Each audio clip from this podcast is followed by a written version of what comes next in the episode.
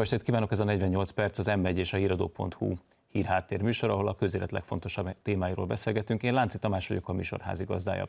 Ma esti vendégem Szalai Bobrovnicki Kristóf, honvédelmi miniszter. Köszönöm szépen, hogy elfogadtad a meghívást. Köszönöm szépen, hogy itt lehetek. Csapjunk is bele. 2004-ben megszűnt Magyarországon a sorkötelezettség, és tulajdonképpen ezzel az átlag ember életéből szerintem, hogy nagyjából eltűnt a honvédség. Nem hallottunk róla, vagy hogyha igen, akkor azok leginkább ilyen kínos incidensek voltak, amikor illuminált állapotban egy honvédelmi miniszter grippeneket avatott, vagy, vagy amikor potom pénzért, vagy éppen ingyen e, egész egyszerűen eladtuk a magyar, hát a, gyakorlatilag a magyar páncélosok jelentős részét, a magyar honvédség fegyvereinek jelentős részét. Ezekről lehetett hallani, aztán valamikor a 2010-es évek közepén kezdett el életjeleket mutatni a honvédség, akkor hallottunk megint haderőfejlesztésről, de akkor is csak hallottunk. És ugye 2022-ben, amikor te átvetted a tárcát, akkor én azt láttam, hogy azért radikális változások indultak meg, amik konfliktusokat is szültek. Egy nagy arányú személycsere kezdődött el, fel lett pörgetve a fegyverkezés, a fegyverbeszerzések, átnevezések indultak el, ami azt gondolom, hogy egyfajta szimbólum annak, hogy, és most megkockáztatok egy kijelentést, hogy mint hogyha a rendszerváltás most érkezett volna el a honvédelem területére. Ez túlzás? Hát azt merem állítani, igen, hogy egy korszakváltás ambíciójával léptem fel erre a pályára, és ennek minden döntésünk, amit meghoztunk az elmúlt másfél évben, és amit, amit ezután fogunk, azok mind azt szolgálják, hogy, hogy talán igen, ez egy jó megfogalmazás, hogy a honvédség és a haza fegyveres védelmének területén is bekövetkezzen egy olyan mértékű rendszerváltozás, ami bekövetkezett az ország egyéb területein. Mert valóban, ugye 99-ben beléptünk a NATO-ba, 2004-re ez odáig vezetett, hogy a NATO-ból annyit hallottunk meg, annyit értettünk meg, hogy nem kell katonának lenni, majd valaki megvéd minket. Hm. És erre az akkori politika, a szociálliberális kormányok rájátszva egyébként a nemzetközi világhangulatra, keményen rá is dolgozott, és mindenki nagyot sohajtott, hú de jó, itt a, nem kell már hadseregbe menni. Érdekes a hadsereghez kapcsolódó emlékeink. Ugye, akik sorkatonák voltak, életük legszebb pillanataiként idézik föl, számtalan voltunk kocsmai beszélgetésekben, hogy itt volt, ott volt, lentibe, ezt csátuk, azt csátuk, tehát ezek mind pozitív emlékek, generációkon keresztül tovább menő pozitív emlékek, de ez nem párosult, talán érthető módon, egy hadsereg szeretettel és egy hazaszeretettel, ami pedig a dolgok normális menete lenne, uh-huh. hanem, hanem egy ilyen utálkozással és a hadseregtől való elfordulásra a tiszteknek a, nem volt meg a megfelelő respektje gyakran, és egy nagyon furcsa ilyen lelkiállapot volt ez. És ez, ez helytelen, de ez, ebbe érkeztünk bele. Ez, a, ez, a, ez a, az a kulturális lenyomata ennek az egész hadsereg kérdésnek, és jött utána a nagy lelki felszabadulás, nem kell foglalkozni ezzel soha többet, majd valaki uh-huh. megvéd minket. Ennek megfelelően el is adtak minden eszközt, amit még el lehetett adni, tönkre is hagytak menni rengeteg mindent, amit pedig karban kellett volna tartani, és mire 2010-ben az Orbán kormány hatalomra került, addigra lényegében volt egy moráljában megtört, fontosságának tudatát elvesztett, laktanyáiba visszaszorult, a társadalomtól elforduló, leépülés alatt álló eszközparkjában teljesen elhanyagolt, nagyrészt le is épült, magára hagyott hadsereg. Egyfajta, lehet, hogy sértő, amit mondok, vagy talán kényes kérdés ez, de egyfajta cinizmus lengte be ezt az egész kérdéskört. Mi szükség katonákra, nem? Tehát az, az volt az embernek az érzése, hogy ez olyan, hát ez olyan, olyan nagyon 20. századi. Tehát ide már, ide már minek, minek ide honvédség? Tehát ezzel már túl vagyunk. A világ egy békés korszakba lépett, ilyen vastag könyveket írtak arról, hogy fegyveres konfliktus itt már nem nagyon lesz. És akkor egyszer csak jött 2022 ami Igen. ránk rúgta az ajtót. Igen, de, de egyébként ez, ez, ez nem a katonák hibája, azt azért gyorsan hadd tegyem ki, ez a mi, nekünk, a civileknek, a politikának volt, nem a mi politikáknak a hibája, de a politikusoknak és a civil társadalomnak volt, ha úgy tetszik, a, az elfordulása a katonáktól. A katona akkor is katona volt, és kiváló ö, emberek szolgáltak a, a hadseregben, és a szívük szakadt meg egyébként, ö, hogy mi történik, és mit engednek a hadsereggel uh-huh. történni. Csak nem volt elég erejük és képességük ahhoz, hogy, hogy ezt a folyamatot visszafordítsák, mert a közhangulat akkor olyan volt, és a politika nem támogatta őket. De most ez nyilvánvalóan 22-ben drámaian megváltozott. Egyébként nagyon fontos emlékeznünk arra, hogy nem 22-ben változott meg. Tehát 10-ben ezt fölismerte az akkori kormány, 15-16-ig tartott, még rendbe rakta a gazdaságot eléggé, hogy komolyan lehetett arra gondolni, hogy egy átfegyverzés, egy átszervezés és egy valódi tiszteletre méltó és tekintét parancsoló hadsereg felépítése elindulhasson. Uh-huh. És erre rúgta rá az ajtót a valóság 2022-ben. Uh-huh. És ehhez kell, és ekkor uh, tulajdonképpen az én feladatom az volt, hogy egy előre, vagy az, hogy egy előre elgondolt stratégiát felgyorsítsak. Hogy, hogy nem várt meg minket az élet, hál' Istennek időben elkezdtünk, és ez egy csomó szempontból olyan pozícióba helyezett minket, ami most egy előny, egy, egy versenyelőny a, adott esetben többi országokhoz képest, de ezt most ki kell aknáznunk, és, és gyorsabban kell mennünk. Az előbb azt mondtad, hogy stratégia, amit föl kell gyorsítani. Induljunk akkor innen. Mi, mi tulajdonképpen a vízió? Tehát, hogyha össze kéne foglalnod most egy két mondatban, hogy mi a magyar honvédségnek a, a víziója, a missziója, tehát mire készül ebben az évtizedben? Magyar Honvédségnek 2030-ra el kell odaérni, hogy elegendő, elrettentő erőt tudjon, hiteles, elrettentő erőt tudjon felmutatni az ország megvédésére, és ezt NATO kötelékben is, és a NATO-val való együttműködésben végezze, de ne úgy, hogy a NATO-tól várja ezt a megoldást. A hiteles, elrettentő erő az nagyon sok mindenből áll, ehhez szükség van a nemzeti ellenálló képességünk növelésére is, ami nem pusztán katonai, hanem társadalmi feladatokat is jelent ami végső soron azt eredményezi, hogy több fiatal vállalja a katonai életet, és ezáltal ez az egész ismét egy rendszerré válik, és nem két külön vált a társadalom meg a hadsereg. Tehát Nézzük. katonai értelemben oda kell eljutnunk, hogy egy megfelelő, hiteles, elrettentő erőt felmutatni tudó kép, haderő legyünk, amely ezáltal tekintét parancsol az egész régióban. Beszéljünk majd az emberállományról is, de először magáról a vasról.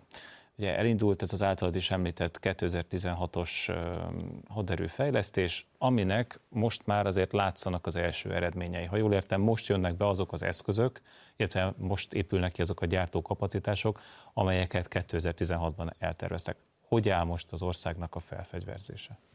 Én azt gondolom, hogy jól és nagyon nagy lépésekkel haladunk.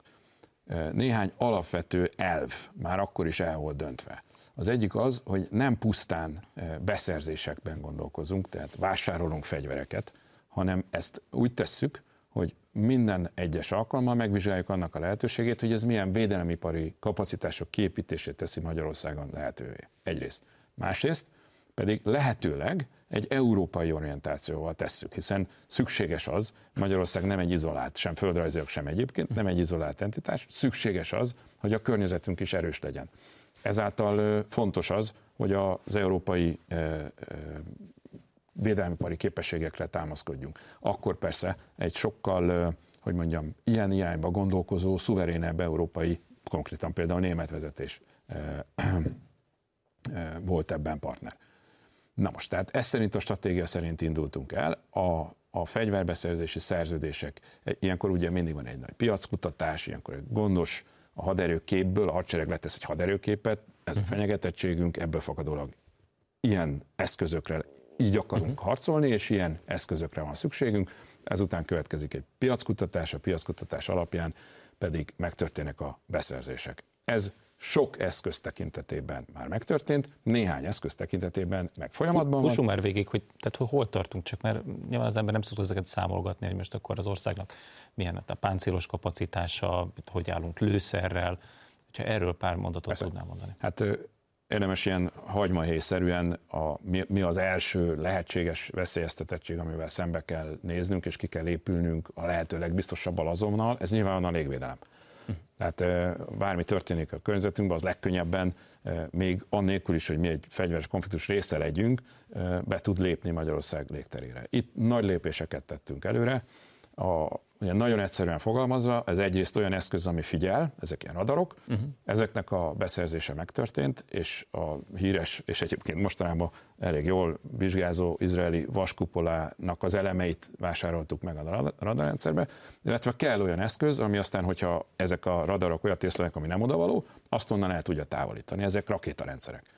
Ez pedig a NASAMS norvég, amerikai koprodukcióban készült szupermodern eszközrendszer, amely azokat az MRM rakétákat használja, amit egyébként a Gripeneink is használnak, és így ez még egy szinergia is, és ezek a, az eszközök részben kiegészítik, részben leváltják a korábban még működőképes, de azért már korlátozottan szovjet technológiát. Tehát ez az első layer, ami, ami vagy szint, vagy, vagy...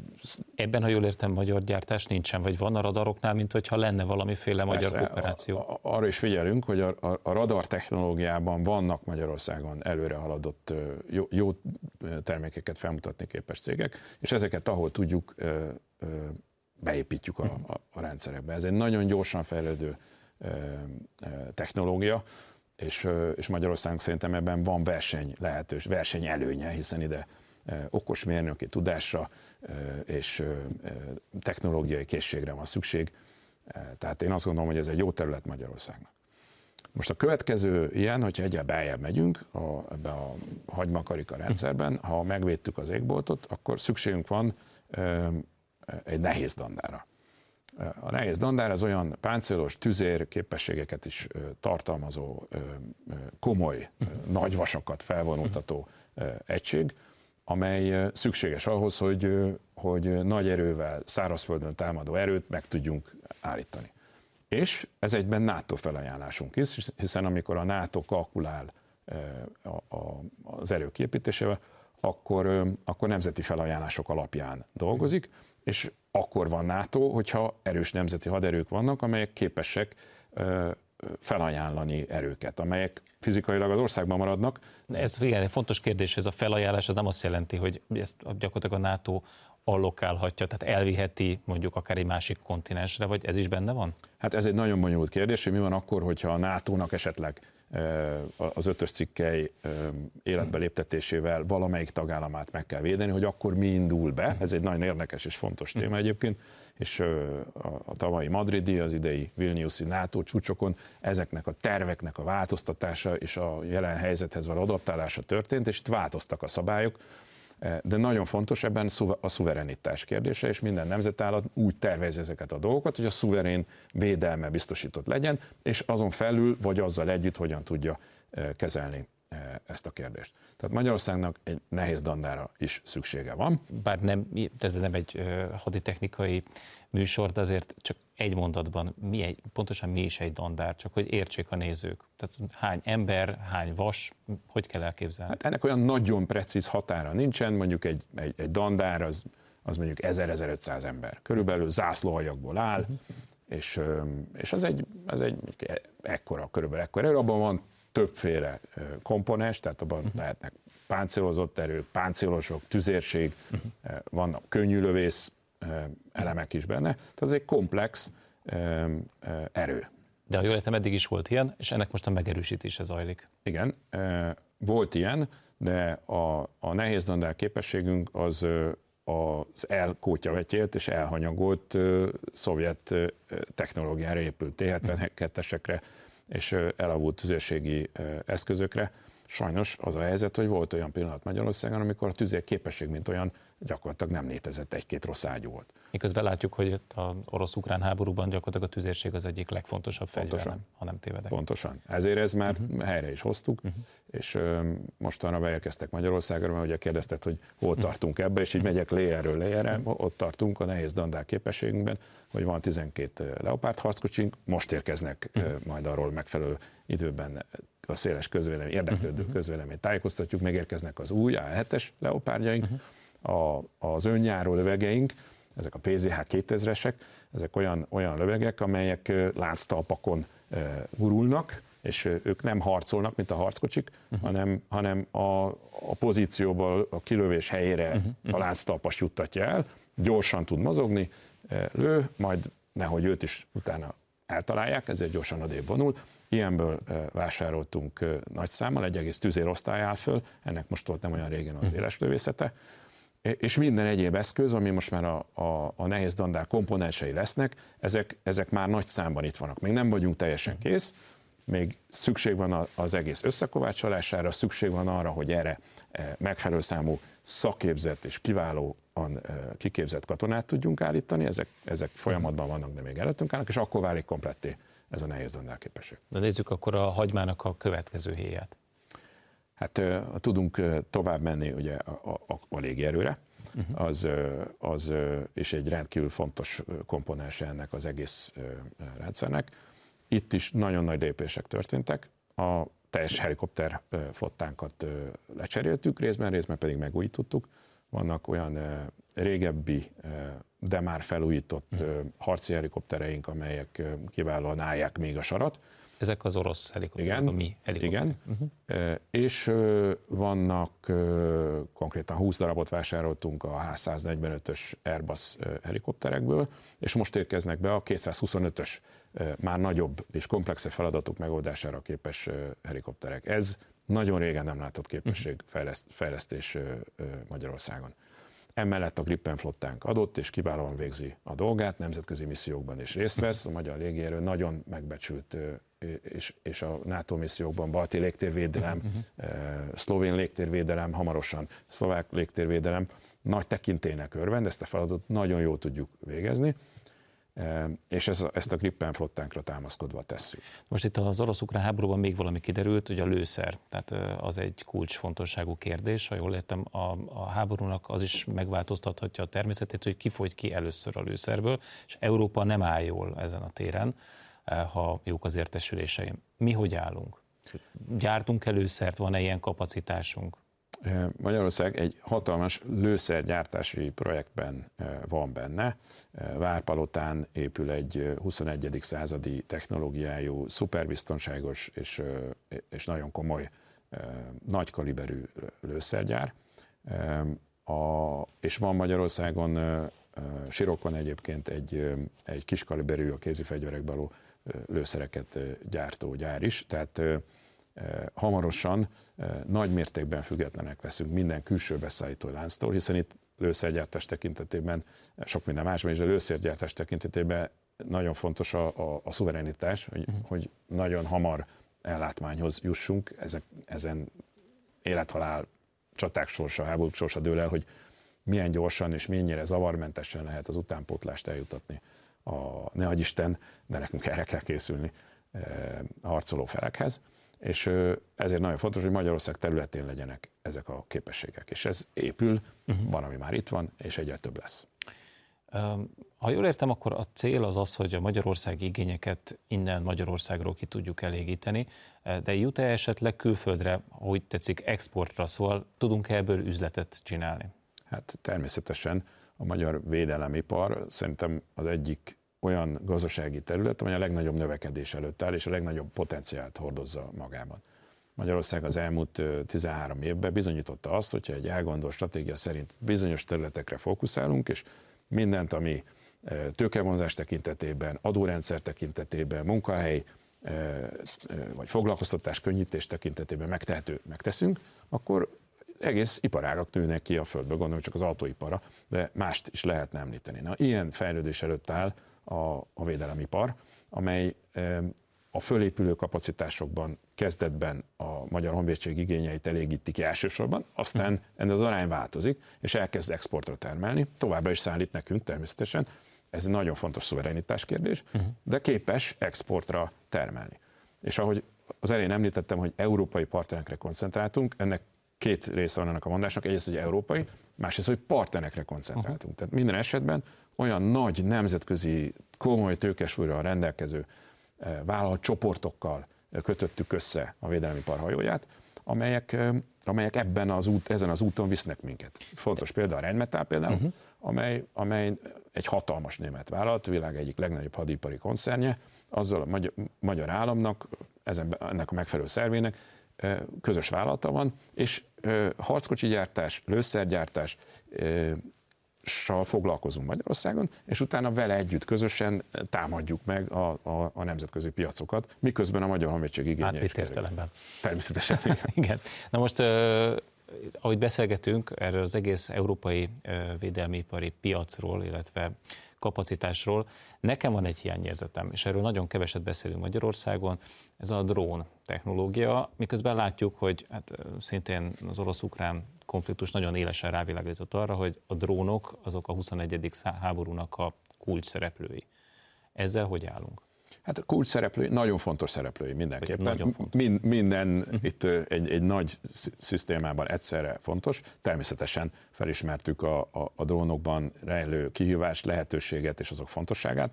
Úgyhogy a nyáron jelentettem be azt a beszerzésünket, amely a cirkáló lőszerek családjából, amit a köznyelv inkább ilyen kamikáze mhm. drónoknak ismer, szerez be képességet, és a következő években egy izraeli-német konzorcium fog nekünk szállítani ilyen különböző hatótávolságú, különböző komplexitású uh-huh. cirkáló lőszereket, és ennek aláírtunk egy, egy megállapodást arra, hogy ennek a kutatás fejlesztése, tehát ennek a egyre nagyobb hatótávolságú, nagyobb csapásmérőképességű uh-huh. elemeinek a kutatásfejlesztése, majd később a gyártása is Magyarországra fog érkezni, tehát ez is egy uh-huh. ilyen jó uh-huh. kapcsolat.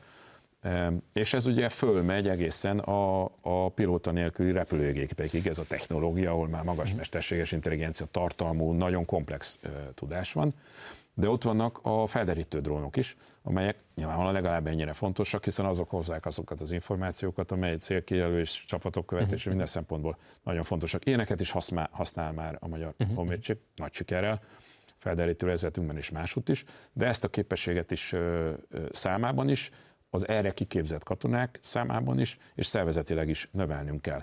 Ez szakmai feladat, tiszta vagyunk vele, csináljuk. És itt is érkeztünk a következő témához, ez a, gyakorlatilag az emberanyag, a toborzás.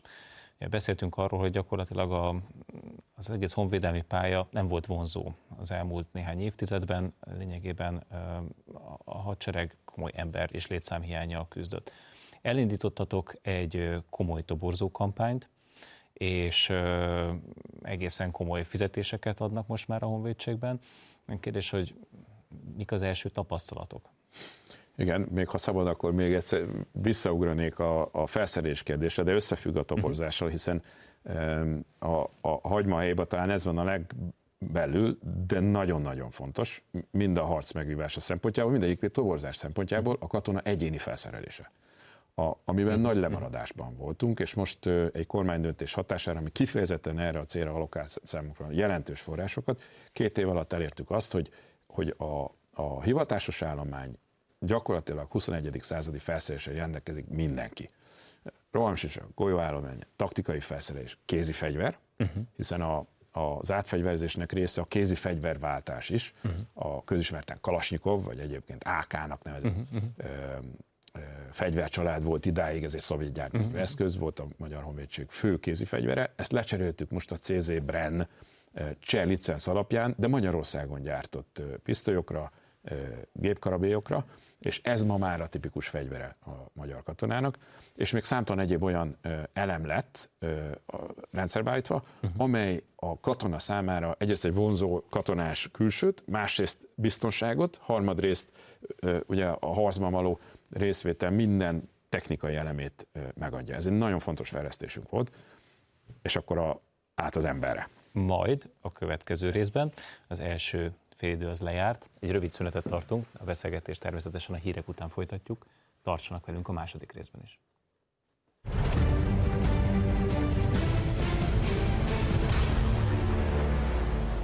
a beszélgetést itt a 48 percben Szalai Bobrovnicki Kristóf honvédelmi miniszterrel. A toborzás, innen indultunk, pontosabban itt végeztünk, és innen indulnánk tovább. Az jó, hogy van, vannak eszközök, vannak fegyverek, egyre nagyobb számban, de hát kell ember is, aki beül a tankba, és elvezeti, és kell valaki, aki elsüti a fegyvert. Van-e ember? Először nézzük onnan, hogy hogyan lehet belépni, milyen utakon lehet uh-huh. menni a honvédségbe, és milyen nagy feladattípusok vannak. Ugye egyrészt van a hivatásos haderő, amely Magyarországon egy önkéntes kiegészítésű professzionális haderő van, amely hivatásos szerződéses katonákból áll, és ők kapják a legmodernebb technológiát, odaérkeznek be az eszközök, hiszen ezek az eszközök nagy komplexitású, gyakran digitális elemeket tartalmazó 21. századi eszközök, amiket tudni kell kezelni, nem csak kezelni kell tudni, hanem harcolni is kell tudni velük, ez két külön dolog, nagyon fontos. És ezek támaszpontszerűen vannak jelen az országban, azokon a pontokon, amik részben történelmi, meg részben pedig a katonai szükségszerűségből kialakultak. Ez egy nagy csoport, amihez csatlakozni lehet. Ezen belül számos rendfokozat van, számos feladattípus. És van a másik, és az utóbbi időben különösen hangsúlyosan építjük, és le is választottuk egy második komponensként a területvédelmi tartalékosokat. A területvédelmi tartalékosok idén 5000-et alapítottunk, már volt kettő, így 7000-del egy a fölött lévő parancsnoksággal, és végül egy külön vezékari főnök helyettessel, aki csak ezzel a területtel foglalkozik, pedig kapillárisszerűen beszövi az egész országot. Ugyan van hivatásos állományuk törzse is, de döntően tartalékosokra támaszkodik, és inkább a hagyományos fegyverzettel van ellátva. Tehát, hogyha valaki úgy gondolja, hogy a haza fegyveres ügye az egy fontos ügy, és szeretne részt venni, akkor alapvetően azt a kérdést kell eldönteni, hogy élethivatásszerűen akar foglalkozni ezzel, vagy az életének egy nagy részét professzionálisan ebbe az irányba fordítja, és akkor a hivatásos haderőbe kell jönnie, vagy pedig részesévé akar várni ennek az ügynek, de nem a teljes életét vagy szakmai karrierjét akarja erre fordítani, hanem csatlakozni akar egy közösséghez, uh-huh. aki azonos értékek körül hasonlatos módon gondolkozik, akar egy felejthetetlen és egész életre szóló élmény eh, részesévé válni, egy közösség tagjává válni, és persze olyan képességeket is szerezni, amit csak a katonai kiképzettség képes megadni valakinek. Ez pedig a területvédelmi tartalékos rendszerbe kell, hogy jelentkezzen. Mielőtt van alapkiképzés, az alapkiképzés elvégzése után aztán mindenki megtalálja szépen a, a helyét a rendszerben. A hivatásosok tekintetében nyilvánvalóan nagyon fontos, hogy lássanak maguk előtt egy pályát. Tudják azt, hogy én itt belépek, ez lesz a feladatom, ilyen kiképzést kapok, ilyen képzésekben, meg oktatásokban lesz része, ezen az úton fogok tudni körülbelül haladni, és ide fogok a végén megérkezni, életpálya. E, ez nagyon fontos, és ezzel nagyon sokat foglalkozunk, hogy, hogy ez, ez arányos, ez fair, ez motiváló, ez megtartó, és hosszú távon több, minél több embert ebbe az irányba terelő legyen. A, a másik oldal tekintetében pedig én azt hiszem, hogy ott kevésbé fontosak ezek a, az egzisztenciális kérdések, az is nagyon fontos, de ott inkább az előbb említett élmény, tettem a hazáért valamit, fontos, amit csinálok, egy közösséghez tartozom, kiképzettséget nyerek, részével vagyok a, a nemzetért, a hazafiasságnak. Kicsit meg is válaszoltad a kérdésemet, amit fel akartam tenni, hogy évekkel ezelőtt te ugye jelentkeztél tartalékosnak, miközben felső vezető voltál, tehát hogy mondjuk úgy, hogy ki volt töltve az életed. Mi motivált téged akkor? Ezek, amit most mondtál, vagy ezeket ott tapasztaltad meg? Hát én mindig ebbe a, ebbe a gondolat körben éltem, én így csodálkoztam, hogy miért nem, miért nem lehet ide bemenni ebbe a hadseregbe, hát én be akarok menni, én akarok ennek a részesévé válni. Én sok katona volt a családomban, ez mindig érdekelt ez a, ez a, ez a terület. Sőt, azt is megmerem kockáztatni, hogy vannak is kutatások egyébként, hogy minden társadalom, így a magyar társadalom is legalább 6-8 százaléka valahogy természetes módon magától érteklődik ezek iránt a kérdések uh-huh. iránt. Van ebbe kultúra, talán még genetika is, egy csomó hagyomány jön. És ez a 6-8 százalék, én valószínűleg ebbe esem, eleve nyitott ezekre a kérdésekre. Mi feladatunk, hogy ezt, hogy ezt fölébresszük, megtaláljuk, és, és utat mutassunk azoknak az embereknek, akik így gondolkodnak, és szívesen jönnek be. Úgyhogy magam is ezt az utat jártam, rengeteg tapasztalatot szereztem. Akkor egyszerű közhonvénként bejöttem, alapkiképzést elvégeztem, és jártam azt az utat, aztán utána éveken keresztül mindig különböző beosztásokban a, a tartalékos idő, egy idő után tisztek életét éltem, és, és rengeteg számomra nagyon hasznos tapasztalatot szereztem a, a, a haderő mindennapjaiból, és abban, ahogy, ahogy a katonák, katonák élnek, a katonák gondolkodnak. És mindenkinek csak ajánlani tudom, mert elképesztő felejthetetlen élmény volt már akkor is, de azóta rengeteget fejlődött a, a, az alapkiképzés, a néhány e, komoly menedzser barátom, aki, aki biztosan nem egzisztenciális okokból, hanem inkább a, feladat, hogy mondjam, intellektuális szinten érdekelte, és beszélgettem velük az alapkiképzés után, hogy mik voltak az élménye. És azt mondták, hogy életük egyik legnagyobb kihívás, szellemi értelemben legnagyobb kihívást jelentő élménye volt, és az önfejlődés, az, a, a, az önképzés egyik leg, legjobb útja volt. Jobb menedzserek lettek a, uh-huh. utána, vagy jobban csinálták a civil életüket tovább, mert olyan aspektusait ismerték meg az életnek, irányítás, vezetés, parancsadás, parancselfogadás, csapatba mozgás, a kockázat megjelenése, amik, és ennek a kezelése, az agresszió, megismerése és annak kezelése, amit már sehol máshogy nem lehet megtanulni. De térjünk vissza akkor a hivatásosakra. Ugye itt azért van egy, egy komoly, mondjuk úgy, hogy elvárás, hogy jelentősen bővíteni tudjátok a létszámot. Mit tudod, mi amit ebből meg tudsz osztani? Hol tartotok ezzel a feladattal? Hát jelentősen bővíteni a, a létszámot, de még fontosabb azt merem mondani, hogy minőségében magas szintre hozni az állományt, hogy az átfegyverzés eredményeképpen mhm. beérkező eszközök kezelésére és az azzal való harcra készségszinten eljussanak. Ez már nem olyan egyszerű feladat ide. Fiatal, adott esetben még nyelveket beszélni mhm. képes, dinamikus, jó fizikai állapotban lévő, tanulni vágyó, jó szellemiségű fiatalokra van szükségünk. Ezt nagyon fontos, hogy, hogy én mindig, most is kerülöm a, majd eljutunk persze oda, hogy, hogy egzisztenciális kérdések, de mindig a feladatról szeretek beszélni. Tehát szerintem az a fontos, hogy katonának kell akarnia lenni annak, tudatosan vagy tudattalanul, aki majd betalál a haderőbe, és azt viszont, ezt a rendkívül fontos, komplex, nehéz, áldozatokkal járó eh, eh, hivatást, azt utána nekünk kompenzálnunk kell, de nem fordítva. Tehát nem a kompenzációról kell szólnia az egész, hogy teszik, tobozási stratégiánknak. Nagyon fontos az, az illetmény, nagyon fontos a megbecsülés, nagyon fontos a szabadság, nagyon fontos az egészségügyi ellátás, nagyon fontos a, a, a pihenés aránya, nagyon fontos a család, ezek mind nagyon fontosak. De először a katonai szolgálat szeretete hozza be valakit a haderőben, ezt a fajta szolgálatot akar, egy szolgálatot. Uh-huh. Én nagyon kerülöm a munka kifejezést is, bár ez munka is, uh-huh. de, de igazából én erre egy szolgálatként tekintek, és annak örülök, a katona is úgy tekint, hogy ezzel a hazáját szolgálja. Ez egy magasztos dolog. Uh-huh. És ezt a megfelelő illetménnyel honorálnunk kell. Ugyanakkor nem könnyű, mert ezért a mai közszellem azért mégiscsak arról szól, hogy csináld azt, amihez éppen kedved van, valósítsd meg önmagadat, tehát azért ez, nem, ez jellemzően nem a honvédségnél szokott megtörténni. Magyarán a korszellem azért nem segít titeket. Ennek ellenére érzed azt, hogy az a népszerűsítő kampány, amiben belekezdhetek, azért az valamilyen fölrázza az embereket, megszólítja azokat, azt a 6-8 százalékot, akiről az előbb beszéltél? Hát feltétlenül szükség volt megszólítani ezt a kérdést. Tehát ránk rúgta a valóság az ajtót. Legutolsó pillanat az ez volt, már előtte is szükséges volt, Beszéljünk arról, hogy ez a mi hazánk, ez a mi kultúránk, ez a mi nyelvünk, ezt nekünk kell megvédeni. Ez a magasztos kötelességünk, ez a mi feladatunk. Ezt ne bízzuk másra, ne keresgessünk szerte a világban nato meg egyebeket, aki majd helyettünk elvégzi, mert ilyen nem lesz. Ezt nekünk kell megvédeni, és képesség kell tenni magunkat társadalmi szinten, hogy ezt, hogy ezt ellássuk. Mindenki a maga székében végig gondolja, hogy mit tudok én ezért tenni. Én annak örülnék, ha mindenki végig gondol, hogy mit mhm. tudok ezért tenni. Sokan adót fizetnek, és ezzel már hatalmas dolgot tesznek. De sokan eljutnak addig a gondolatig, hogy bejönnek valamilyen formában, hogy azt az előbb említettem. Uh-huh. Vagy az ő szüleik, édesanyjuk, édesapjuk, testvérük, barátnőjük, feleségük nem azt mondja, hogy jaj, nem ennyi, de mert hanem, hanem segíti a döntésébe, küldi, mert ez egy jó dolog, ez egy közösség, és ez fontos az ország számára.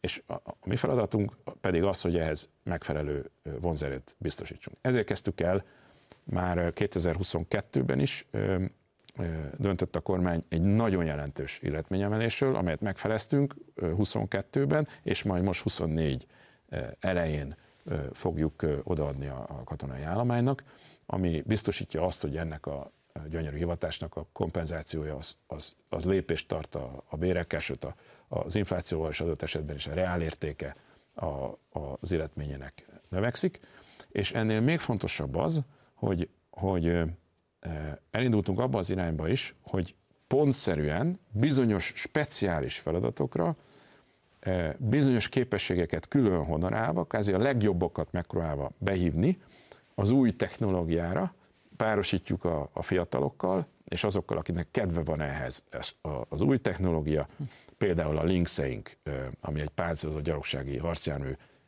vezetésére, az, azzal, az abban lévő toronylövészi feladatok ellátására, vagy az azzal való gyalogsági támogatásra, harcra, és ezt párosítsuk egy kiemelt illetménnyel. Erre aztán a kampányunk másik felében egy kifejezett ajánlatot adtunk, de logikailag valóban az volt a, a, a történet, hogy először elkezdtünk egy nagy országos kampányal, föltettük azt a kérdést a magyar társadalomnak, illetve az abban élő fiataloknak, hogy és te készen állsz-e és ezzel akartuk fölhívni arra a figyelmet, hogy ez egy, amit az előbb mondtam, ez egy fontos kérdés. Általánosságban elindult a kampány az év elején, és aztán a, a, a nyáron váltottunk, és egy konkrét ajánlatot tettünk. Gyere Hódmezővásárhelyre a Kinizsi Páncélos Dandárhoz, annak is az első, katonai hagyományok miatt gránátos zászlóhajnak elnevezett zászlójába, és ott a Lynx gyalogsági harcjármű toronylövésze, vagy az azt támogató lövész katona legyél, és ez 730 ezer forint, 737 ezer bruttó forint kezdőfizetéssel jár. Azt is megtettük, hogy ez ne okozzon az zászlóhajon belül feszültséget, itt már ott most is vannak katonák, hm. hogy az egész zászlóhaj illetményét felemeltük erre a szintre, tehát nem csak az újak, hanem akik ott szolgálnak most. És végig az egész láncba. Ez a beillépő illetmény, és végig fel a zászlóhaj parancsnokig. De ez egy érdem. Ide be kell kerülni. A dandár parancsnoka eldönti, hogy ki kerül be abba a gránátos zászlóhajba, ki méltó arra, hogy a legmodernebb eszközökkel, a legjobban kiképzett katonákkal a legmagasabb illetményért szolgáljon. És ezáltal itt egy, egy, ilyen, egy ilyen különlegesség keletkezik. Ezt most nagyon jól ment, ezt most megcsináljuk, indul egy kampányunk, már bejelentettük, elkezdtük jövő évi bevonulással a tatai tüzérdandár, nehéz dandárunkhoz, a tüzérosztályhoz.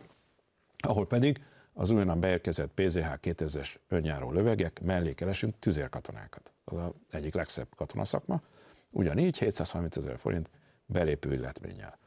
Tehát ettől még egyszer mondom, azt várjuk, hogy egy speciális feladatra különleges fiatalok érkezzenek be, de ez az egész haderőben egy teljesítmény alapú emelkedést indítson el a megbecsültségben.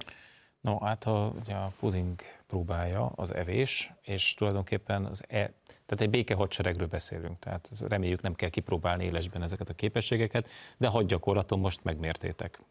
Itt volt ez az adaptív huszár nevű. Egyébként miért miért angol neve volt ennek a hadgyakorlatnak? Azért, mert ez egy NATO hadgyakorlat volt. Ja, és Nem csak, hogy angol neve volt, hanem még az az érdekes helyzet is előkerült, hogy magyar tisztek nekem angolul jelentettek. Mert a, a, uh-huh. a gyakorlat nyelve angol volt. Nagyon meglepett egyébként, hogy a teljesen váratlanul érkeztem arra az irányítási pontra, ott volt 30-40 fiatal tiszt, végezték a dolgokat, rendkívül profi, digitális, analóg, és úgy jelentettek angolul, hogy az akcentussal sem volt probléma. Uh-huh. De mindegyik nagyon komoly elismerés. Ha jól olvastam, ilyen méretű hadgyakorlat Magyarországon már nagyon régóta nem volt. Hát ilyen méretű hadgyakorlat már nagyon régóta, 30 éve nem volt, ilyen komplexitású sem uh-huh. volt, de olyan jellegű sem, aminek nem az volt a célja, hogy egy bemutatót tartson kormánynak, társadalomnak, hanem hogy valóban mi teszteljük azt, hogy mire vagyunk képesek. Tehát látnunk kellett azt, hogy amikor egy elképzelt szenárió szerint ugyan, de kiadjuk a parancsokat, hogy induljon el a katona, vonuljon fel az ország egy adott meghatározott részére, ott végezzen el bizonyos feladatokat,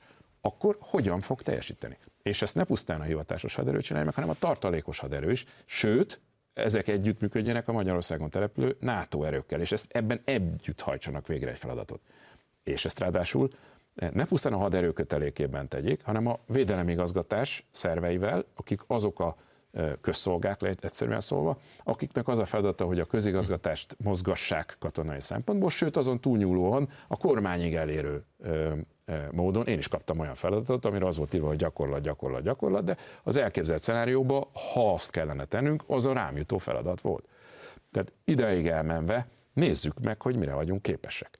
És, ez, és a, a, a gyakorlat ráadásul úgy volt felépítve, hogy hogy bár tartalmazott, a publikum is látott belőle éles lövészeti elemeket, de nem maga a harc megvívása volt a feladat, hanem a harc előtti állapotban, amit az előbb említettem, egy felvonulás, uh-huh. és, és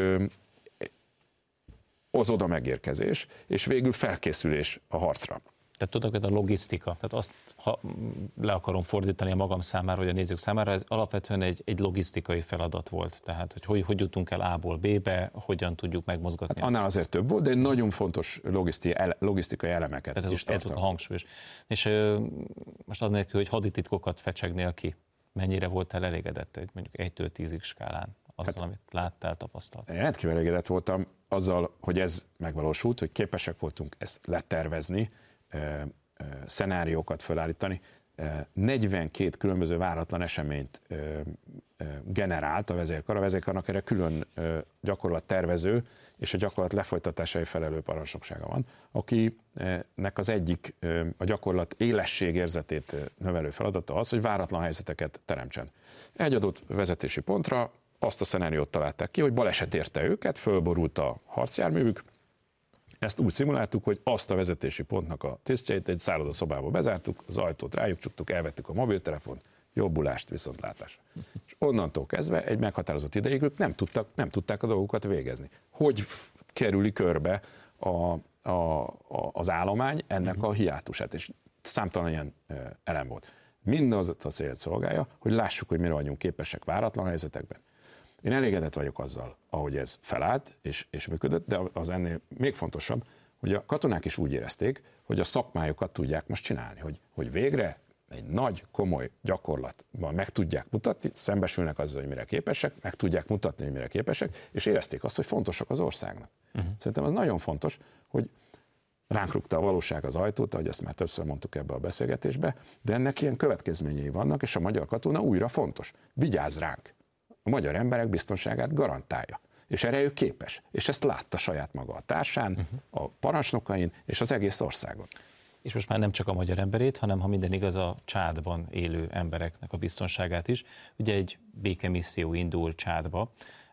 Ez egy tőlünk nagyon távol lévő, nagyon idegen ország, nem sokat tudunk róla fölmerül a kérdés, hogy mit keres ott egy magyar katona. Azért is kérdezem egyébként, mert a múlt heti műsoromban Márkizaj Péter többször emlegette ezt, méghozzá ilyen egészen drámaian beszélt erről, hogy tulajdonképpen meghalni küldünk oda magyar embereket, mit keresünk mi ott, és hogy milyen álságos, hogy nem vagyunk hajlandók segíteni az ukránoknak, közben pedig csádban bóklászunk.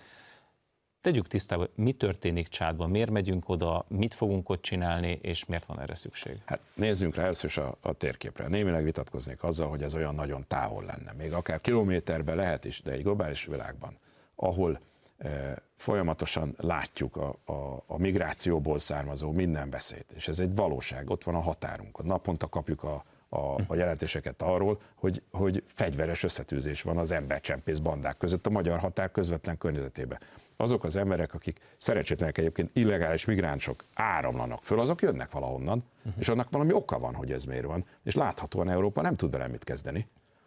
És ennek a gyökere az, az nagyon hamar elvezet például a szállövezetbe. A szállövezet ez egy 7 millió négyzetkilométernyi terület, hatalmas nagy terület, és ha magasról nézünk a térképre, akkor itt van Európa, azt rögtön ott van, a, van egy kis tenger, és ott van utána a szállövezet. Ami fölött volt egy vékony észak-afrikai cség, az mind összeomlott az arab tavasz idején, ott semmiféle korlát nincsen, Atlanti óceántól az Indiai óceánig, ott van egy, egy, egy nagy csík, ami nagyon nehéz életkörülményeket produkáló hely, eleve.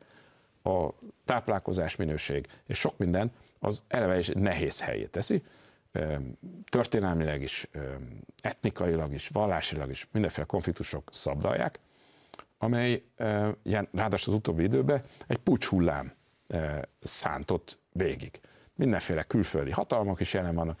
Tehát az egész szállövezet hatalmasat vesztett a stabilitásából. Az egyetlen maradt ország az Csád.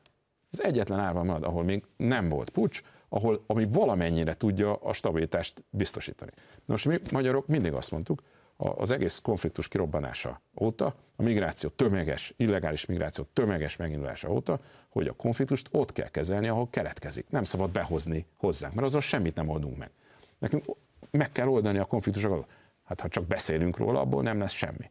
Tehát tennünk kell valamit, és nekünk magyaroknak is tennünk kell valamit. Ezért döntött ugye a kormány, egy komplex segítségnyújtási csomagot küld oda, és ez nagyon fontos, hogy ez nem pusztán egy katonai kalan, hanem ez egy komplex segítségnyújtási csomag, amely tartalmaz diplomáciai elemeket, tartalmaz ö, fejlesztési elemeket, mezőgazdaság, vízminőség, egészségügy, ilyen elemeket, és részben ezek védelmébe, részben pedig a csádi erők támogatására, kiképzés, mentorálás, egy katonai elemet is. És ez egy nagyon komplex környezet, ahova majd megérkezünk, hogyha annak eljön az ideje.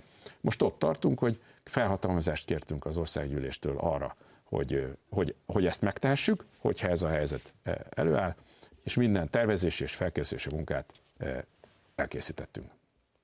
Rendben. Ha jól értem, akkor ennek azért van egy olyan célja is, hogy ott a magyar katona tulajdonképpen lőport szagolhat. Mégiscsak ott élesben fogjuk letesztelni mindazt, amit most itt Kelet-Magyarországon az adaptív huszár hadgyakorlat keretében szimuláltatok. Mert jól értem, akkor itt, itt egy komplex képességet kell fölépíteni, és ott teljesen magukra lesznek utalva a magyar katonák. Tehát, hogy ott nem egy szállodai szobába lesznek bezárva, hanem ott adott esetben tényleg meg is sebesülhetnek. Hát a magyar katona kiválóan teljesített sok évre visszamenőleg nemzetközi missziókban. Ez nem új. Uh-huh. Katonák ezt vannak tudják. most is. Ezt a katonák ezt tudják. Most is vannak. Kisebb szánt. Emlékezzünk, nem olyan régen ért, sajnos elég distenül, de az afganisztáni misszió véget. A magyar katona eh, Afganisztánban éveken keresztül eh, sikeresen eh, jelen volt De ha jól értem, az a különbség, hogy Afganisztánban ott mi más NATO tagállamokkal együtt, azokkal együtt működve vagyunk, voltunk ott, illetve vagyunk most is, hát ha jól tudom, ott vagyunk ugye ott Koszovóban. Nem. De Irakban ott vagyunk, Irakban, Koszovóban, Koszovóban ott vagyunk, így van. Libanonban Hercegovában ott vagyunk, Libanonban ott vagyunk, tehát de, ezt tudjuk csinálni. De mindig valakivel, és ha jól értem, a csád abból a szempontból különleges, hogy itt nincs tulajdonképpen nincs partner. Nem, abból a szempontból különleges, hogy nem mások alárendeltségében megy. Aha. Ez egy önálló katonai misszió, mely a csádiakkal szoros együttműködésben uh-huh. dolgozik, és a má- többi NATO tagállammal, ott vannak a franciák, ott vannak az amerikaiak, németek is egy kicsit, csehek, tehát ott sokan vannak azért, de nincs alárendelve a magyar uh-huh. katona. Ez egy nagyon jó lehetőség, és egy, és egy nagyon komoly felelősség is, de erre a magyar katona képes. Máskor is képesek lehetünk volna, csak akkor más volt a, a konstelláció. Most önállóan fogjuk tudni ellátni ezt a feladatot, ha erre végül sor kerül. Mikor tekinthető sikeresnek ez a csádi misszió?